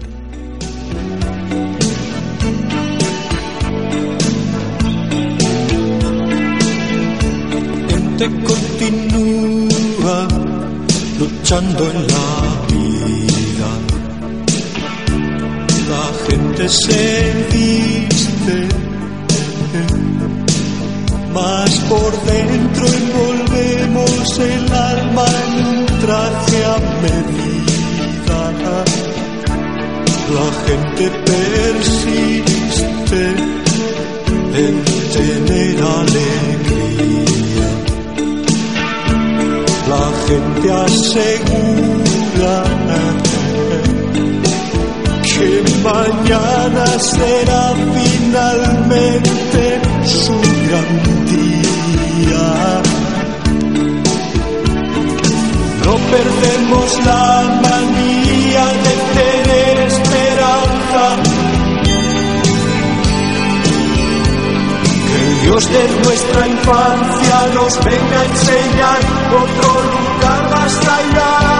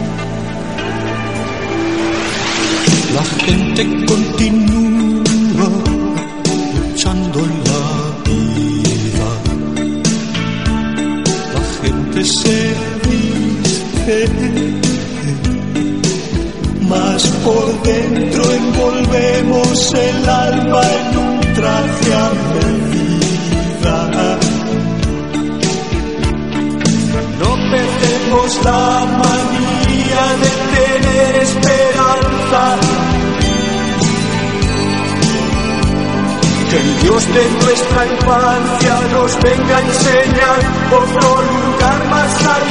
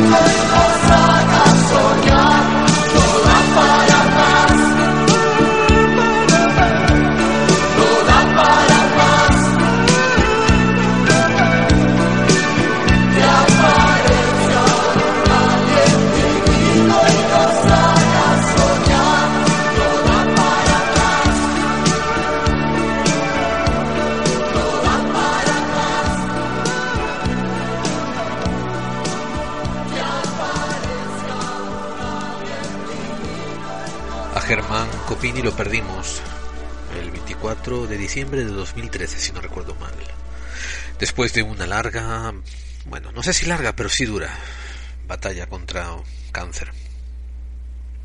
En el futuro, en un futuro inminente tendrá otras aportaciones que traeremos en este programa, porque un músico de su categoría, en fin, lo merece y engrandece todo a lo que acompaña a él. Te guste o no su estilo, te guste o no su obra, hay unos apuntes que quizás debieras saber para ganar el respeto a este artista. Comenzó su andadura musical con un grupo punk llamado Siniestro Total. Tenía pensado extraer mm, algunas de sus actuaciones e injertarlas en algunos de mis programas hablando sobre misterios en la luna, etcétera, programas que tuviese que ver con el espacio. ¿Por qué? Por su canción irreverente Me pica un huevo, donde la última estrofa dice me he apuntado de astronauta a ver si así suena la flauta. Hemos llegado a la una un poco antes de la una. Al salir al exterior vuelvo a sentir ese picor.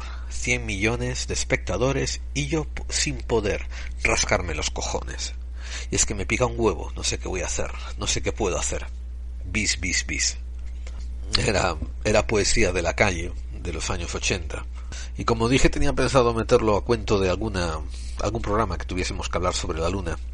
Pero la razón por que les digo que este cantante merece muchísimo respeto es porque después de la etapa de Siniestro Total, muy exitosa, pasa a hacer eh, el grupo Golpes Bajos, que son un cambio melódico.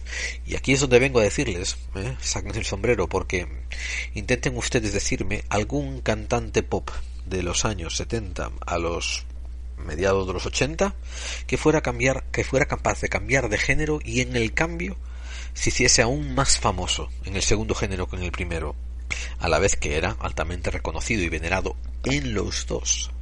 Porque Golpes Bajos fue toda una sensación en España en los años 80. Fue algo que nos volvió a hacernos recapacitar de que la música podía tener letra, la música podía tener corazón, la música podía volver a tener intimidad aunque fuese pop. Y a la vez reflejaba aquella España, él con su cena recalentada. Era era un retrato un retrato tremendamente fiel de lo que era una una vida adolescente por las eh, calles gallegas. Y lo sé porque yo he vivido también allí en una parte de mi adolescencia durante un tiempo. Y la canción de él me suena, me suena y me llega al corazón esa decena recalentada.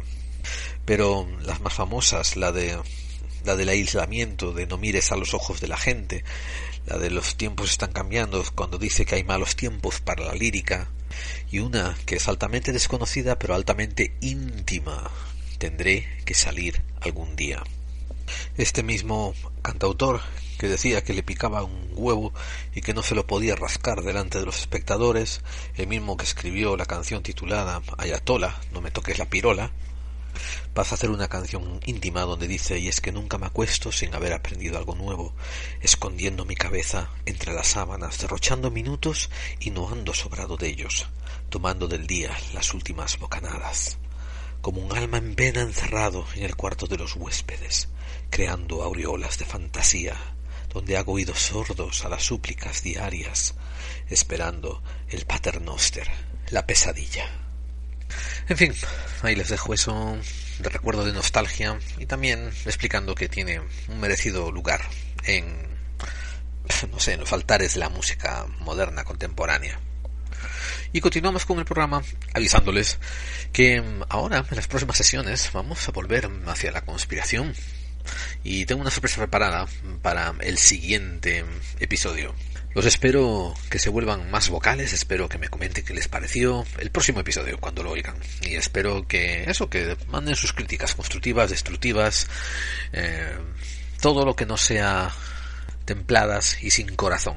Esas no hacen falta. Pero por lo demás, manden, manden, manden, manden. Este, esta semana estuve escuchando algunos podcasts porque tuve que viajar un poco más de lo habitual. Y así que pude ponerme un poco al día con mi lista reproductora.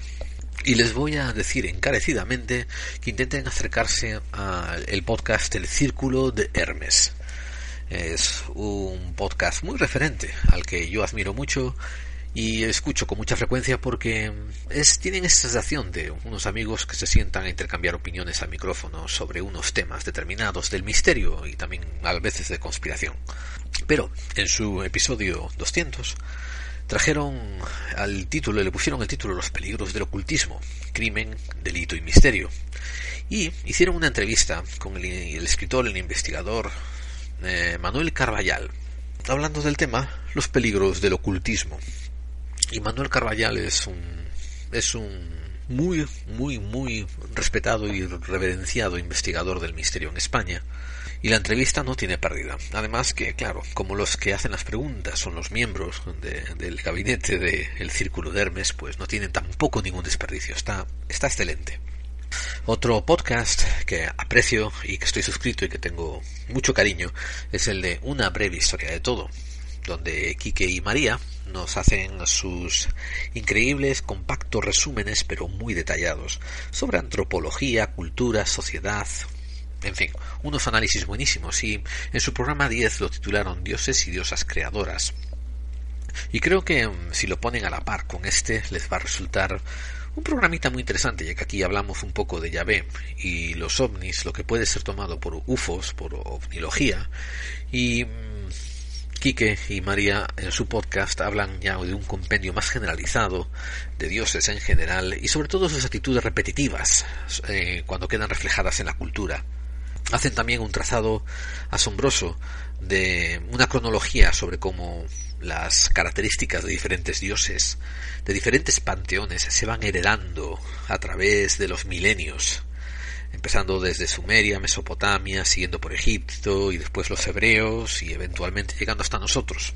Como que lo que hemos sospechado siempre, ¿no? que son todo harina del mismo costado.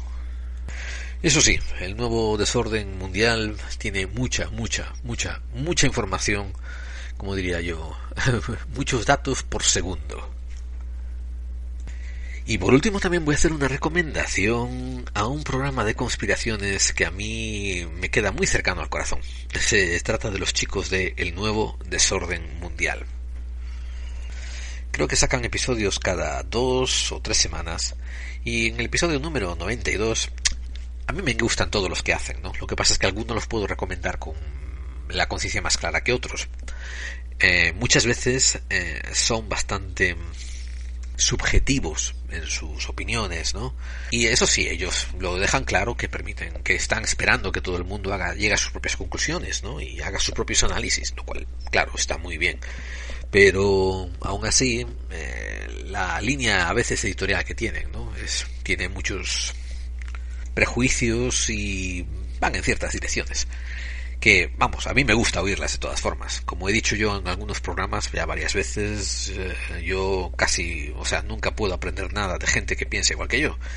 Cuando, cuando oyes opiniones de gente que piensa diferente a ti es cuando de verdad se te despierta la materia gris y empiezas a, a pensar. Pero este episodio que sacaron, el 92, además de traer muchísima, muchísima, muchísima información, como hacen ellos siempre, me los encontré mucho más balanceados, mucho más eh, nivelados y, vamos, que en este episodio puede que apelen, puede que le tengan un poquito de, de gusto, de sex appeal, puede que se hagan eh, más digeribles para una audiencia más grande. Así que eso, si no los conocen, les recomiendo que les echen una ojeada.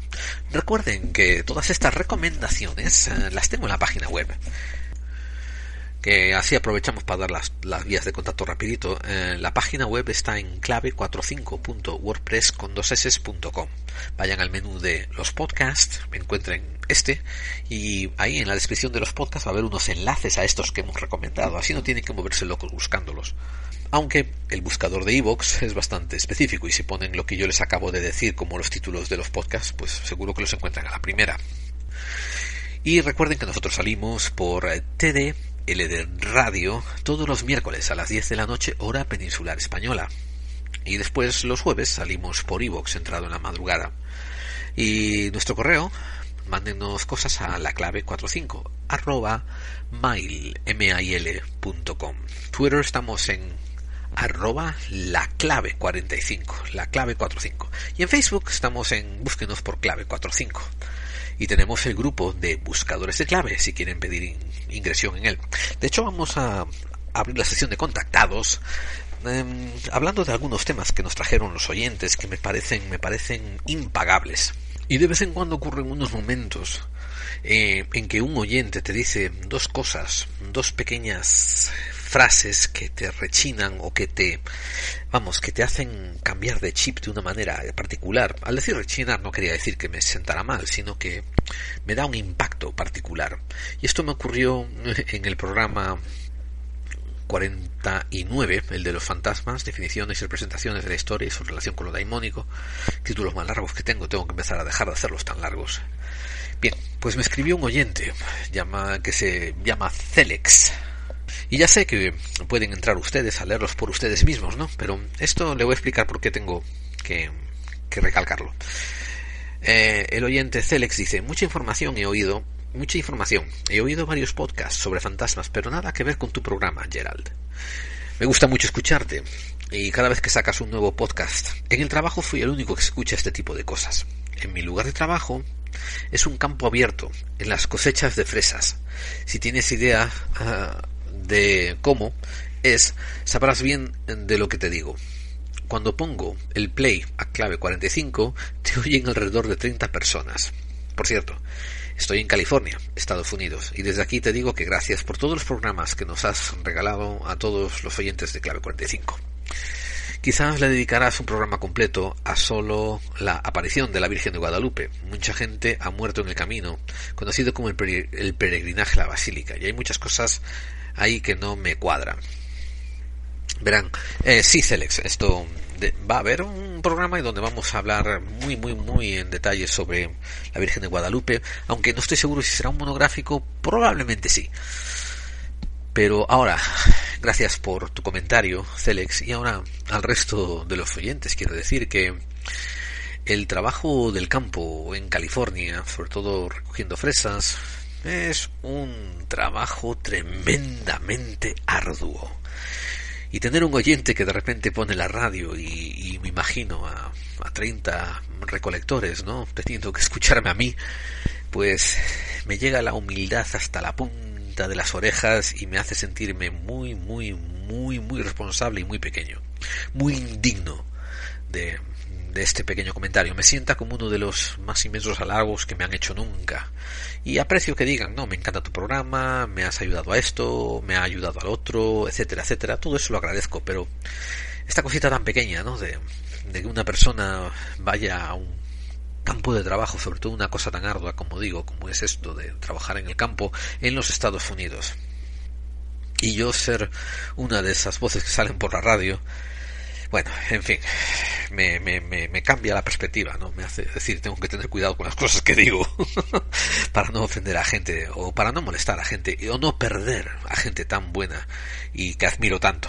Así que un saludo para ti, Celex, un saludo para todos tus compañeros de, de labor. Y sí, voy a y digo, me voy a poner las manos a la obra y voy a preparar algo más especializado sobre lo de la Virgen de Guadalupe, porque particularmente creo que la audiencia también es de España, ni siquiera la conoce tanto como, como de otros lugares de Latinoamérica. Comenzaré comentando que nuestro amigo David Novella nos escribió a través de Facebook y nos hizo un glorioso, un muy espléndido ofrecimiento. Nos ofreció la música de su, de su grupo. Estamos contentos de decir que aceptamos humildemente su proposición. Em, como es una cosa muy asequible, pues le hemos comprado el álbum porque es muy barato, 2 euros, y lo pueden encontrar en the ultratumba.bandcamp.com. Eso sería decir de ultratumba.bandcamp.com. Por si acaso van a encontrar una reseña en la descripción del programa mm, con un enlace a donde pueden ir y comprar lo que está disponible. No lo usamos en este programa, no creo que lo usaremos en el siguiente, no estoy 100% seguro, pero empezaremos a meterlo y le daremos crédito cuando sea oportuno. Así que muchas gracias, David Novella. Muy, muy apreciado y, muchas gracias por, por semejante ofrecimiento.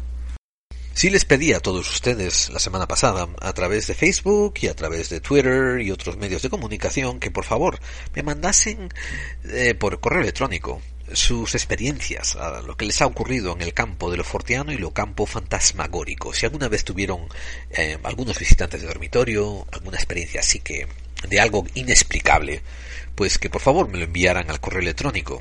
Y ya expliqué que no iba a leerlos, no iba a hacerlos públicos, pero estoy intentando recopilar información sobre este temario y eventualmente quizás si haga algo entonces me pondré en contacto con ustedes y les diré el plan. Pero por ahora me interesaría eso, en que, me mandasen la información si quieren compartirla conmigo, eh, porque, repito, estoy recopilándola, eh, me parece interesante por ahora. Eso, por ejemplo, fue lo que hizo Israel78. Eh, pueden entrar ahí en la página de comentarios y leer lo que él escribió, que fue un incidente muy interesante, ¿no? De, como visitante de dormitorio, de presencia fantasmal, algo de ese tipo. Y después vino nuestro amigo Rebo, revolucionario, que eh, se mostró, se mostró bastante pragmático ¿no? y, muy atinado. Dijo, para mí el fenómeno fantasma no tiene otro origen que experiencias hipnogógicas o hipnopómpicas vinculadas a muertes de personas cercanas. Luego las distintas religiones lo interpretan como de una manera u otra. Modernamente los charlatanes que se autodenominan parapsicólogos malinterpretan otros fenómenos distintos y así pues creando confusión. Y vamos, por favor, amigos eh, de Clave 45, yo me suscribo bastante a este comentario de revolucionario. Aunque voy a matizar un detalle. Eh, eso la manera en que lo ha expresado, eh, decir que la gente confunde experiencias hipnogógicas e hipnopómpicas ¿no? por otras cosas, lo creo. Pero creo que también hay un porcentaje, que es el que me enfoco, que es distinto y que no se adhiere a esto, y que es ese que refleja las culturas populares a través de los siglos y siglos y siglos de historia. Y esa es la parte que a mí me interesa investigar un poco más. Repito, y le repito a todos, no estoy seguro de que los fantasmas existan o no existan o lo que sea, pero sí sobre todo sé, y una vez más estoy de acuerdo con Revolucionario, que somos muy reduccionistas, que somos muy limitados a la manera de expresarnos los eventos fortianos, las cosas fuera del ordinario que nos acontecen quizás daimónico, quizás no, pero nuestro afán de sobresimplificar las cosas, que es básicamente lo que creo que está diciendo Revolucionario, pues eh, acabamos poniendo todo en unos términos muy, muy, muy parcos y muy concisos y sobre todo muy simplones. Y nuestro amigo Bocafuego nos hizo un análisis minutos por unos minutos, ¿no? Eh, sobre cosas que comentamos en ese episodio, bastante gracioso de leer. Y respondieron bastante al comentario que les hice, la pregunta que les hice sobre si debiéramos de, contemplar eh, cambiar el formato o si les gustaría más que fuese de una manera u otra, o sea, más corto pero mejor producido, o quizás más largo y peor producido pero con más eh, monográfico. Y la mayoría de ustedes han dicho que, la inmensa mayoría, han dicho que le gusta tal como está. El, oyente Aleluya dijo, a mí me encanta el programa. Eh, y es más, lo que me gusta es la sensación de que, que, produce de ser un amigo que te está hablando contigo. Eh, la música no me preocupa tanto. Creo que lo más importante es que te sientas cómodo. Por eso que se transmite. Y en fin, eh, le doy gracias porque sí, así es como intento hacerlo y así intento que salga. Que es básicamente esto, juntarme con gente con similares inquietudes, juntarme con gente que quiere saber de esos temas de la manera en que yo lo estoy expresando y abrir la puerta al diálogo y imaginarnos que estamos juntándonos con una taza de café, un vaso de cerveza, lo que ustedes quieran, un vasito de agua, y, y, hablamos de esto, ¿no? Y hablamos de tú a tú, con raciocinio, intentando encontrar claves, intentando acercarnos un poco más a la verdad y separando el trigo de la paja. Y hablando de contactos, em, Carlos Gómez eh, se puso en contacto conmigo para em, hablar sobre un canal de YouTube que quería abrir hablando sobre temas de misterio y conspiración y pidió permiso para subir algunos de los vídeos que yo he puesto en nuestro propio canal de YouTube. Así que se lo di, mm, obviamente, que no está muy cortés el pedir permiso, pero todo lo que publico, pues eh, pueden ustedes usarlos y siempre y cuando no le cambien el contenido y siempre y cuando hagan la atribución de cortesía. Bien, pues Carlos ha sacado el canal de YouTube y se llama Zona Cero. Está muy bien, es una recopilación de diferentes temarios de misterio y subió algunos de los míos ahí también. Eh, se lo recomiendo, échenle un ojo, hagan una búsqueda por Zona Cero y pueden también a lo mejor entrar en el grupo de Facebook nuestro de buscadores de claves y pedirle más información a Carlos ahí. Amigos, les repito lo que les repito en cada episodio. Una vez que los micrófonos se apagan en clave 45, la conversación debería de continuar, tanto entre ustedes, en Facebook, en Twitter. Tienen que hacer comunidad, tienen que hablar entre ustedes, tienen que ir al otro lado del charco, a donde quiera que haya otra gente que piensen como ustedes y empezar a ponerse en contacto. Tienen que empezar a romper este ciclo de desunión, de apartamiento que nos quieren imponer a través de la precariedad, de la crisis, del miedo. Así pues, aunque el programa se acaba por ahora, eh, sepan que eso, el miércoles que viene estaremos en TD, LD Radio, a las 10 de la noche y después en Evox otra vez. Traeremos temas nuevos, empezaremos a meternos más en la conspiración esta que nos está apretando tanto el cuello. Así que se va a despedir de ustedes por, esto, por ahora su amigo y compañero de viaje, dándole muchas gracias por haber estado aquí conmigo durante estos minutos, Gerald Dean. Y también voy a darle las gracias a estos becarios que semana tras semana permiten que yo los abuse de la manera en que los abuso y los despida después de que me hayan dado lo mejor de sí y los fuerce otra vez a reingresar las listas del paro.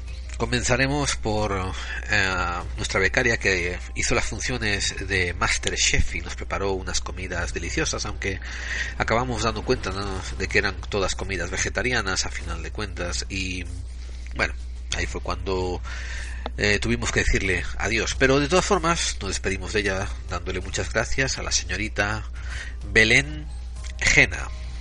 Su cocina no debía de haber sido tan excelente ni tan fuera de, de, mención porque acabamos usando a otra becaria como enfermera del estudio para tener que tratar las, los retortijones y las apretadas de panza que nos dieron después de haber comido aquellos menús.